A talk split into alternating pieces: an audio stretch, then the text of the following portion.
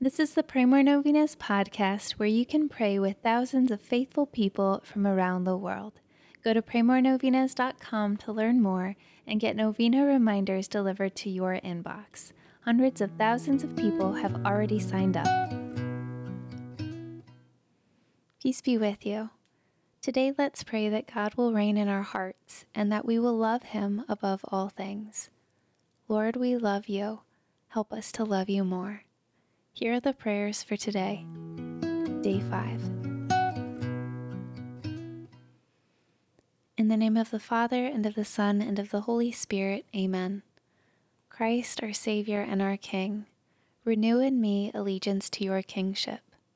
I pray for the grace to place you above the powers of this world in all things. I pray for the grace to obey you before any civic authority. I pray for the grace to fervently bring about your kingdom in my family and community. I pray that you will reign in my mind. I pray that you will reign in my heart. O Prince of Peace, may your reign be complete in my life and in the life of the world. Christ, my King, please answer these petitions if they be in accordance with your holy will. Mention your intentions here.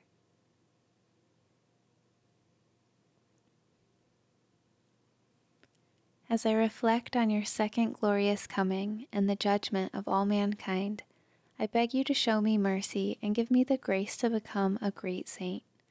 I pray that not only will I spend eternity with you, but that you may use me, a sinner, to bring others into your kingdom for your glory. Christ the King, your kingdom come. Amen. In the name of the Father, and of the Son, and of the Holy Spirit. Amen. All right, thank you so much for praying with us. If you want to post your prayer intention on our website, you can go to praymorenovenas.com, click on this novena, and find the comment box at the bottom of the page.